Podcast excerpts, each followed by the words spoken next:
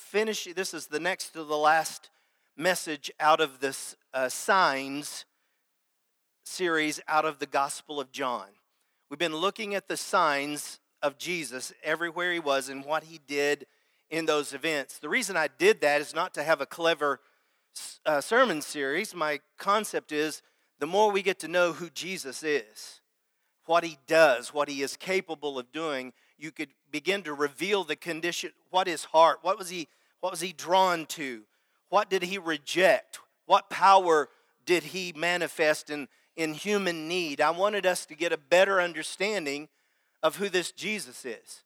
Because I think if we do, the more we know him, the more we will find ourselves on our knees before him. Like many of the songs here today, declaring who God is his unlimited power, his love for us when we don't even love ourselves is an awesome God. Vicki and I in 2000 started a church, a mission church out of Ridgecrest. Pastor, Pastor Hosey commissioned us to go down to the southwest growth uh, side of Springfield in order to plant a church in that region to try to reach the southwest growing corner. And when we started, if you'll know, Nixa was the fastest growing county in Missouri at the time that we went to start that. And when we first started, there was a, a lady, a young lady, 55, 60. Amen? All right. there was a young lady named Cheryl. Cheryl was probably one of the most Christ-like people that I had ever I've ever met. Cheryl would come to, never come to church by herself. She was always going and picking up people and bringing them with her because she needed help to unload the back of her car, which was full of all kinds of food. Literally, set up these big tables of food by herself. wasn't a budgeted thing. She just from the church. That was just what she wanted to do. She set up this breakfast thing for everybody that would come into this newly forming church, and literally never came without a car full of people that she found and picked up and brought with her to church. And uh, just one of those ladies, you know, that you just love to death. I'm guessing she's uh, in that 55, 60 range at the time. Uh, she had been a smoker in her earlier days. She was a picture of health at this point. And yet we got the report back shortly after that that Cheryl had lung cancer we as a church, as y'all know, we're kind of devastated when you hear somebody like that about somebody you love so so much and meant so much to us. And I remember the night that their daughter called me because it was a couple of years later. Daughter called me at night. I think it was about bedtime and said, "Mark, if you can come up to the hospital, you need to come up because they're not giving mom very much time." And so jumped in the car and ran up to, to the hospital, got to the room where she's at, and all the families around, and uh, there would be people there, and she's had enough energy at that moment to um, introduce me. She said, "This is my pastor," and and introduced me to some family and friends that didn't come. Her husband didn't go to church at that time, and so we were there. And as what's fascinating about it, we were within the last hour of her life, and everybody kind of knew that. So we're all around the bedside. And every time Cheryl would speak something, everybody would just kind of lean in. And you know why, right? You're getting if we're getting the last words spoken from a life, you want to pay attention because you know something needs to be said and they're trying to say that. Well, the reason I tell you that story, it's a true story. It gets to my heart even as I speak it to you this is the picture of the passage we're in today. In John chapter 15, we're going to spend two weeks in John 15 in the signs of Jesus. It's going to help you understand the weight of this passage when I set by setting it up with that story. Jesus, right in this passage, is speaking some of the last words that he's going to be sharing with his disciples the very last part. So everybody's leaning in to hear what he has to say. And it's his final message, as we can see in Scripture, to the to his disciples. It was the night to set up the scene. It was the night before Judas was going to betray him. By dusk the following day, he would have been stretched on a cross, stripped of his clothes, beaten, bloody, and pierced. And his life was at the ebbing away at the very end. That's the message that we're looking at today. That's why I'm calling you to lean in and listen to these words because they're very significant. He knew that the words he was about to say would be echoing in the minds of his disciples up until our day. Because when I read you this story, you're going to know it. And it's had impact on you in, before this. These final words would lead his, his disciples, his followers. Listen, I'm going to try to show you how drastically this changed the disciples when they heard this particular message. It just flipped their reality around. Before, he had spoken in parables and stories. This was the last time, and he was trying to lay the foundation of what it meant to be a Christ follower in front of his people. Here's the scene behind the passage. The disciples are in an um, upper room, probably a fairly small home, in an upper room with Jesus. They were sitting around a table, and in the Eastern style, that means they didn't have uh, a high table and chairs. They would it would be a low table with pillows around the table, and they would be leaning or sitting on the pillows. And each of them had an, some kind of a sense of how significant that night was to be. And so they were all facing Jesus when this story was given. If you smell, you can smell carefully that there was the roasted lamb you could smell the bread that had been cooked because they were getting ready to celebrate the Passover meal. If you've all gone, have you all gone through the Jewish understanding of Passover and what each of the elements mean? Well, that's what they were doing that night. They were getting ready to retell the story of how God delivered Israel out of Egypt, brought them from bondage into a land that He had designed for them. So you can almost smell the food in the house. You can kind of see, set the scene. Thousands of people were in Jerusalem that night. Many had come from far, uh, far away to celebrate Passover in Jerusalem with family and friends. And there was a buzz going around at this particular Passover because they had started hearing about this man named Jesus and how he was doing things nor, normal humans were, were not able to do. He heard, they've heard of him feeding 5,000 men with that small piece of fish and bread. They've heard that he could put mud, remember, on a blind man, and that blind man's now walking around town telling what Jesus. They've heard about this one that may be the Messiah. So there was a big new buzz because we've been looking for this Messiah. The Jews had been looking for the Messiah for hundreds of years. And this is a possibility. So I think that message was being uh, spoken at many tables that night. And all the people around the table with Jesus had been with him now for three years.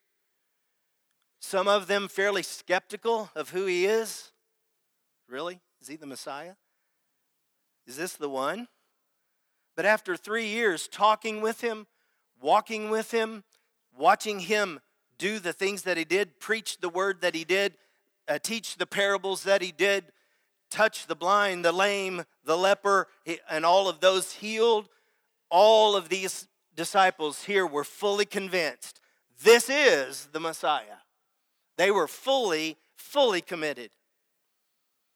But do you understand what their thought was of what the Messiah was to, going to be at that time? See, they thought he was going to come in and eventually ride in on a white horse, being a military man, and he was going to lead Israel to beat all of the enemies. They thought Rome was going to fall under this man. They thought under this man, we are now no longer going to have to struggle so much because he's going to be the King of Kings and the Lord of Lords, the mighty warrior. And so they were excited about a whole new vision coming upon the land a conquering hero. They were probably kind of giddy with excitement that night. to hear what Jesus was going to say. It's that environment, it's that scene. In John 13, it says these words And the supper being ended, Jesus rose from supper, laid aside his garments, took up a towel, girded his loins, and after that, he poured water into a basin and began to wash the disciples' feet and to wipe them with the towel which he had girded. Now, I need you to understand. Do you understand? Their thought is that a military conqueror was coming, king. And they, they're really kind of beginning to get freaked out right here. Because he's now on his knees, rubbing the grime from beneath their toes. I think the talking stopped and they're going to get nervous and uncomfortable. What's he doing? What is this? Tomorrow he's supposed to be the king, but tonight he's taking the role of a slave, of a servant, a house servant. What is this? Then it began to it began to sink in a little further. He says, After a little while longer, the world will see me no more. Oh my goodness, that rules out a public triumph. He said, I will no longer talk much with you, for the ruler of this world is coming. Wait a minute. I thought you were to be the ruler of this world. What are you saying, Jesus? Each word I think Jesus spoke brought more and more emotional devastation among this around the table. They went from being giddy to their mouth was open and they're saying, What is happening? I think they started feeling weak. They started feeling vulnerable, and they started looking at Jesus now kind of with some disbelief, some maybe even mistrust. I can almost sense fear rising up in their heart. They begin sinking down into a level of anxiety that we get to when we think Jesus isn't there. And it's in that moment Jesus said, I want you to get up and go with me. And they went on a little journey. I can see them going down the stairs. You can tell the emotional condition of these guys at this point. They're going down the stairs. And then Jesus takes them through a little alleyway of Jerusalem where there was a small orchard at a house nearby. Just outside the house was a small orchard. And Jesus stopped with those guys walking behind him, kind of bewildered. And he stopped at the vine and he stopped at this vineyard, a small vineyard and he's about to say something that changed everything. He's about to explain the foundational truth that life, true life, is fruitful. Would you stand with me as we read John 15?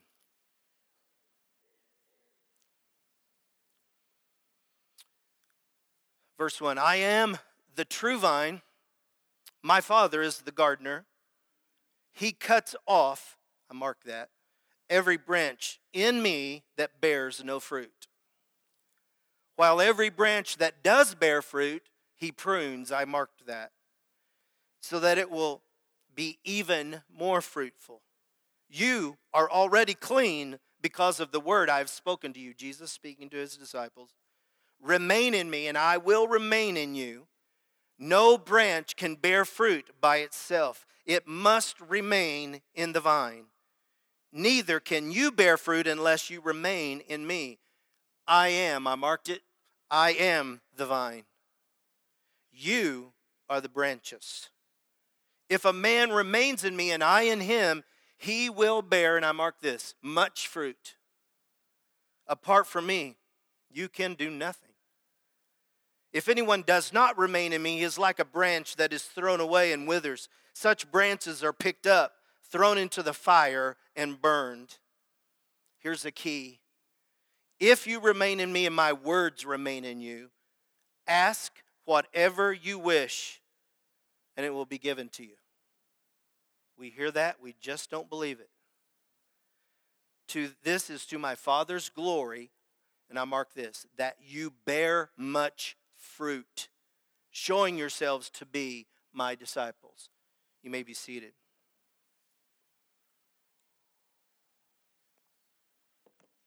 Did you see it? Did you hear what he was saying? What's the, the significance of this little passage? The entirety of our Christian life is about this bearing much fruit. That's the purpose of our life here is bearing much fruit.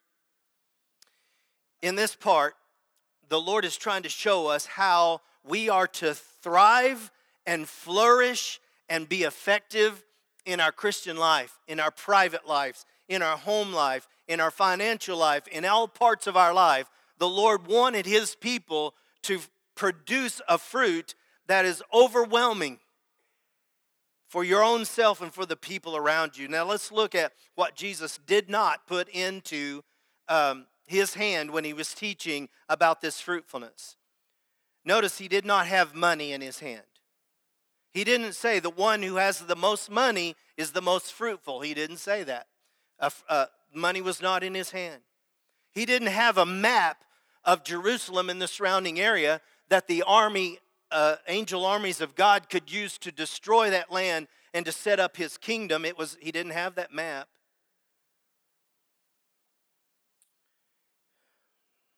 He didn't have a popularity magazine and say, if you're, if you're fruitful for the kingdom, then you'll be famous and they'll put you in these magazines. He didn't have that. You know what he had his hand when they were walking down that little alley in Jerusalem? He put his hand on top of a, a vine, a grapevine. And when I think vine, I'm thinking small things, but a grapevine is actually the main plant that comes out of the ground. And they usually keep it cut off about four feet, roughly this, this size. And on the top of the vine is this, have you've ever seen it? It's kind of a gnarly looking thing at the top. And out of the top is what grew the branches.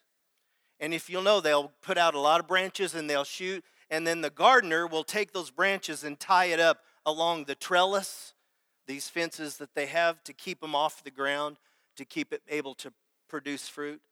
And that's what he says I am this, I am this vine that's coming out of the ground.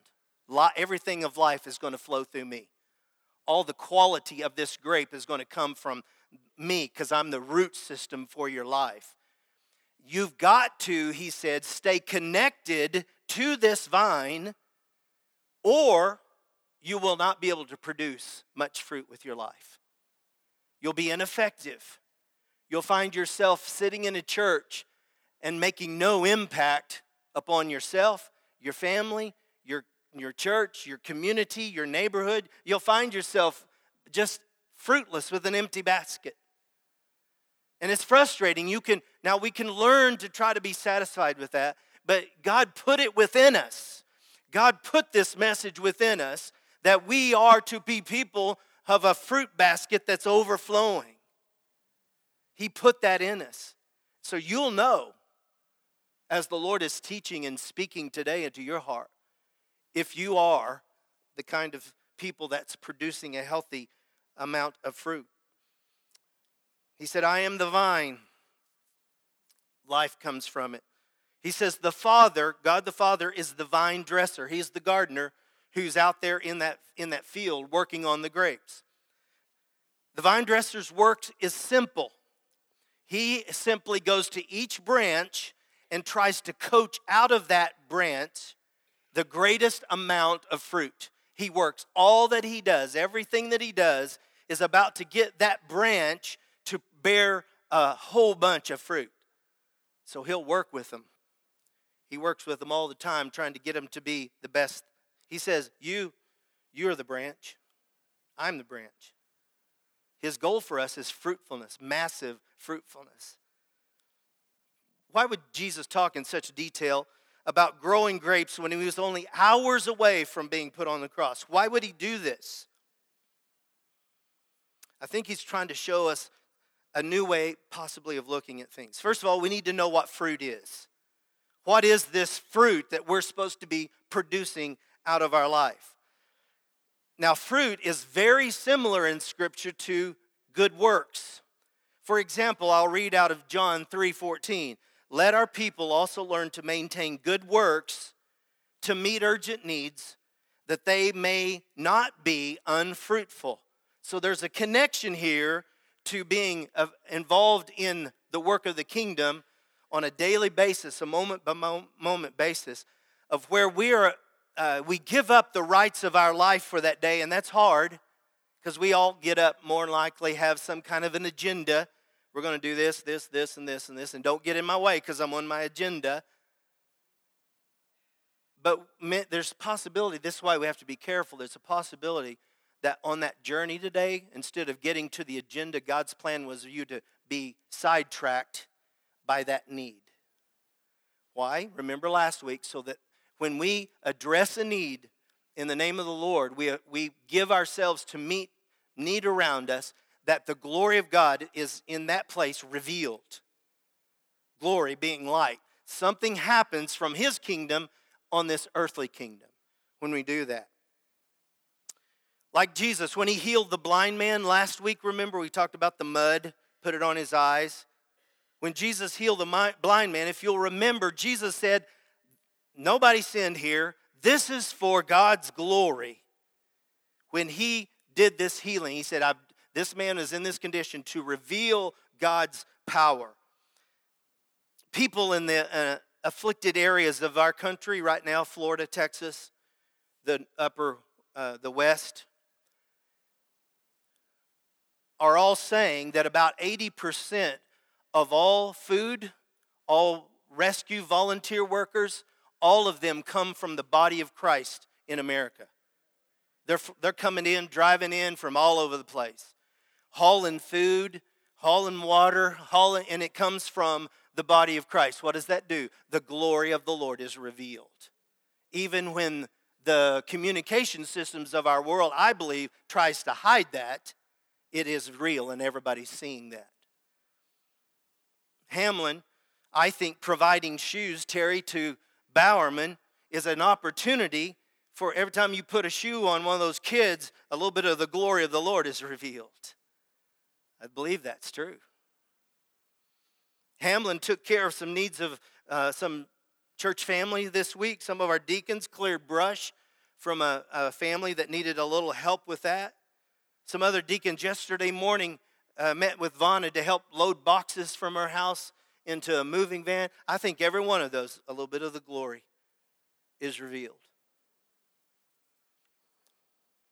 A church is fruitful when it sacrifices its energy, time, and finances to meet so that meet needs so that God's glory can be revealed in community. Most churches the numbers of uh, the national numbers of the church in America reveal kind of maybe a, as a peek into how fruitful we are at times. On average, most churches, about 10 to 15% of the people bring a tithe to the Lord. Another 5% bring some kind of a gift to the Lord. And about 80% normally don't bring anything. So they're not they're missing the Malachi blessing of the window open from heaven. So there is a there's there would be a huge chance of a chance of a much bigger blessing on the church if we just practice the simple in, instruction of the word to bring the first to the Lord. So then I'll multiply the rest of it and I'll, it'll meet all your needs. But we don't trust that too much. On average, they will say, pastors will tell you that 30% of the church does 100% of the work of the church on average in the churches. I'll tell you, I think Hamlin's way above that because I could take a list, I didn't today, but I could probably go from 180 to 200 people that are actively involved, sharing, serving, doing something within the body of Christ. So instead of 30%, I bet we're 60 plus percent. So I'm grateful for that. I'm grateful to have a body that works like that. What if we had 100% fruitful? What would our uh, ministries look like? They'd be full and overflowing. Our ministry funds would be so um, uh, immense that we would be unlimited by the impact we could have in our communities. What if, what if we were uh, fruitful to the maximum?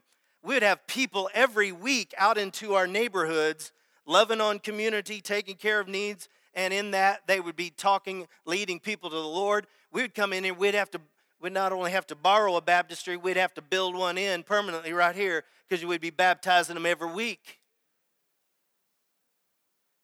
if 100% fruitfulness was, a, was evidence in our life.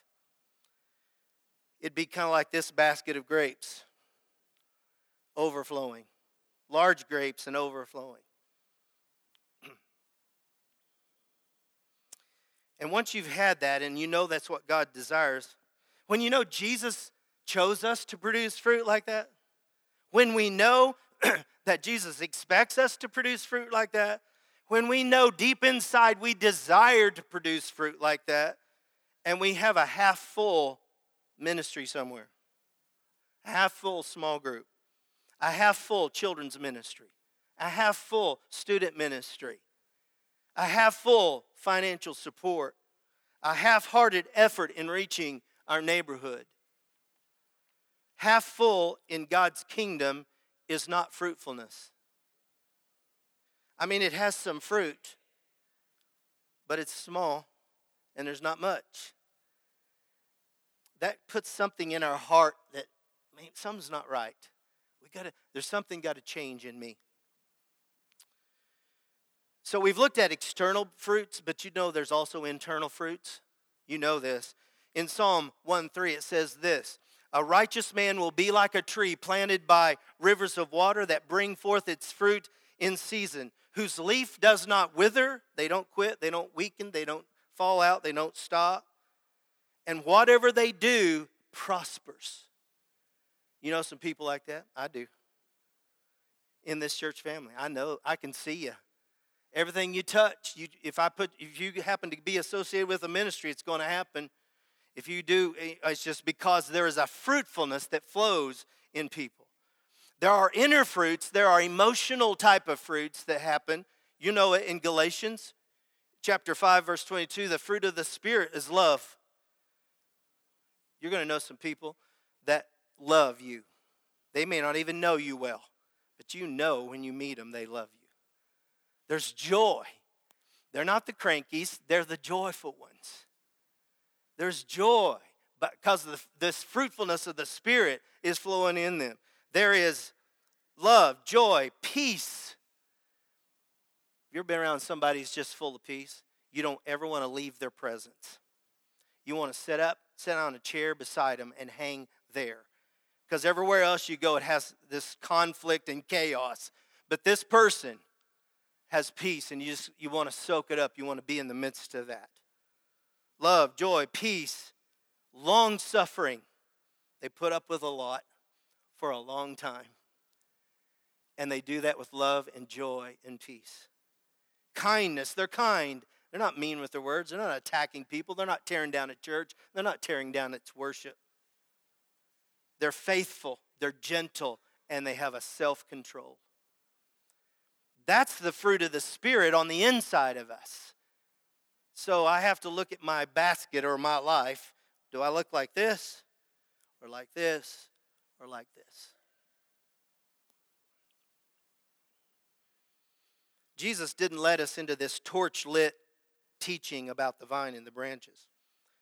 Just to make, listen carefully, he did not put them there to make their dreams come true. I'm going to say that again. Jesus was not teaching them at that point to try to help them have their dreams come true. He was teaching them at that point how to follow the call of God on their life. And in following Him, they would bear much fruit. I hope you get the significance of that. We are to fulfill, listen, God's dream, not our dream. We're to fulfill God's dream in us, through us, for us. There are three types of people, and you see the baskets in front of you. There's the vine that bears no fruit, there is the vine that bears more fruit, and then there is the vine that bears much fruit. These are the truths about fruit. These are the truths about our life. I'm going to close with this. One of the reasons life can be like this is because of a, a clog in the vine, in the branch, if I would if I could say. That the branch somehow is disconnected from the vine. That the life of the vine can't get through in enough energy to produce fruit. there's a friend of mine. I've changed his name to Mike. Mike, at about 50 or so, he was a miserable man. I told him, I've told him several times, you're the hardest man I've ever had to love. and I meant it. He's the hardest man I've ever had to love. Mean, hateful, found nothing good about anybody or any situation. His children would do anything in their power to not have to be at home because they didn't want to hear it. His wife was, and he were a mess. You know, we meet, we would meet in my office just time after time after time. And this guy was selfish, rude, mean, verbally abusive, and he could see nothing about that in himself. He couldn't see it at all. He just saw people not doing what he wants, and he is, his, felt like it's his job to tell everybody how to do it. And so his kids were a mess, and his family was about over. Honestly, it was about over.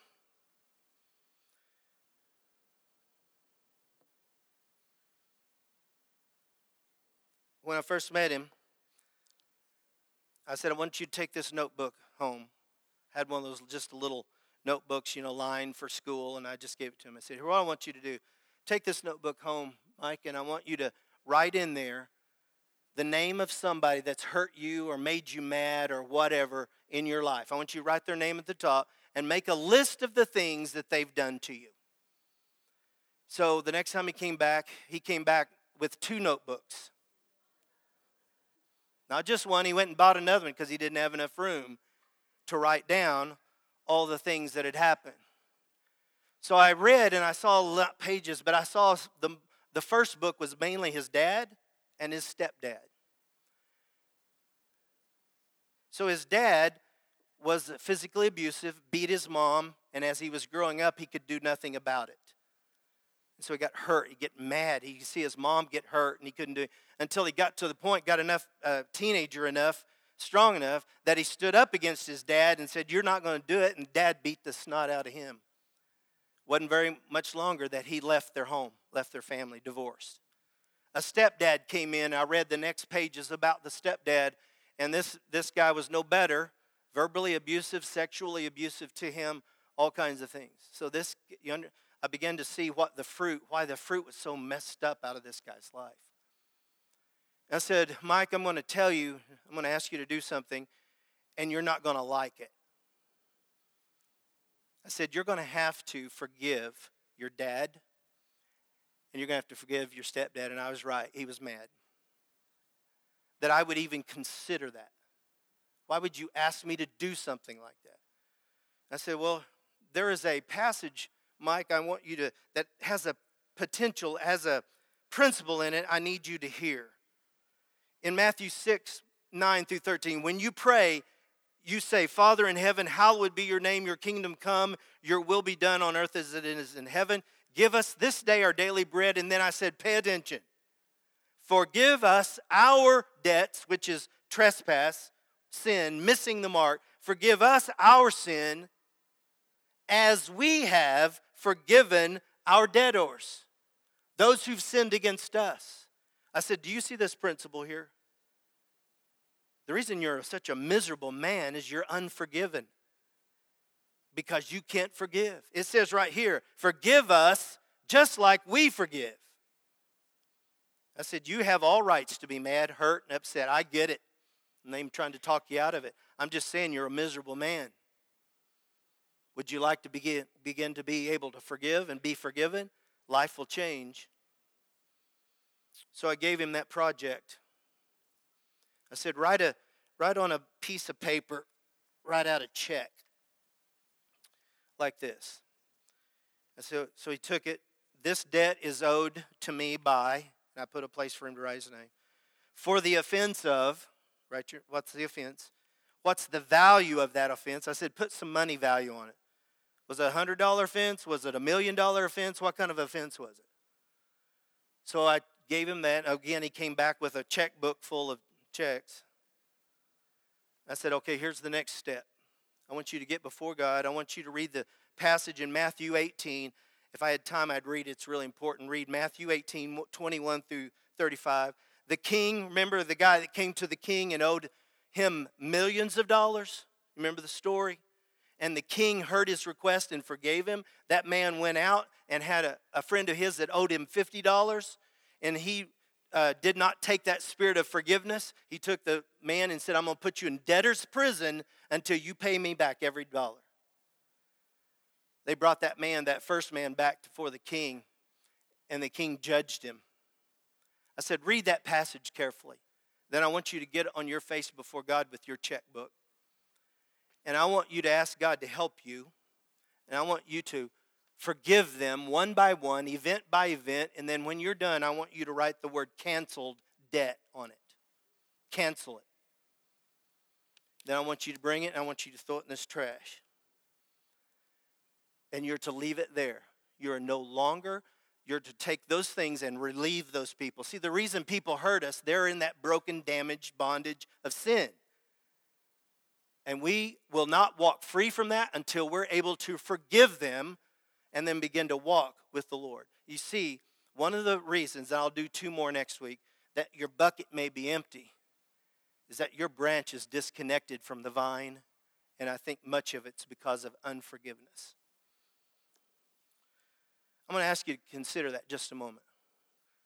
You may not have thought that the pain and the unforgiveness that you've kept in your heart has been, you've been trying to hurt those other people that hurt you. But you realize today it's just killing you, making you miss the entirety of the fruitfulness that God had designed for you.